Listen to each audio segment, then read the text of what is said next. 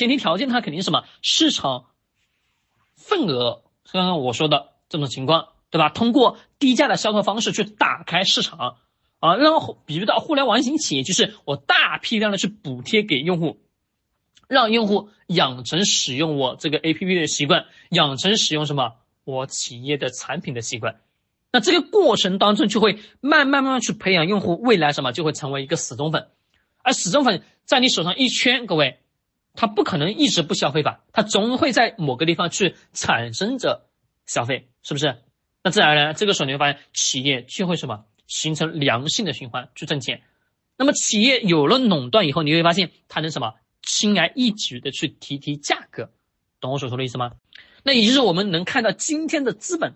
各位，今天的资本其实挺聪明的，但是绝大多数的什么，绝大多数的资本都是傻，都是傻子，因为资本本身什么是很残酷的，靠钱去烧哦，烧完之后哦提价，从老百姓手上什么收割，对呀，啊，几乎今天互联网企业都是如此去做的，但是没有办法，啊，为了什么去啊维持企业的经营运作？其实我们能看到今天的商业的竞争，其实一场什么是一个。无硝烟的战场，的确就是如此。那我们也要去知道企业背后挣钱，它为什么挣钱？各位，我刚刚讲的这个例子的逻辑的背后就是一个目的，希望各位去推导出来，根据企业实质性情况，你凭什么挣钱？为什么挣钱？挣钱的逻辑来源于什么东西？怎么定挣钱的？对不对？没错吧，各位？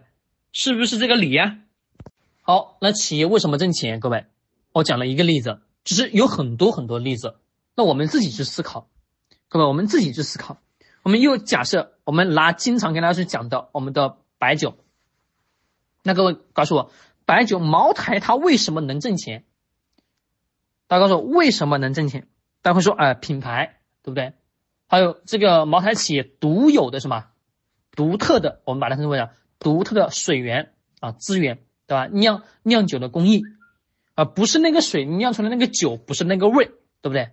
是的，啊，这是它独有独特的什么先天性的资源，再加上品牌化的效应啊，导致什么？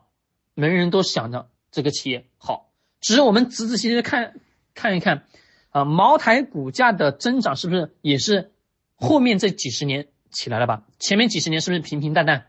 没错吧？价格很低。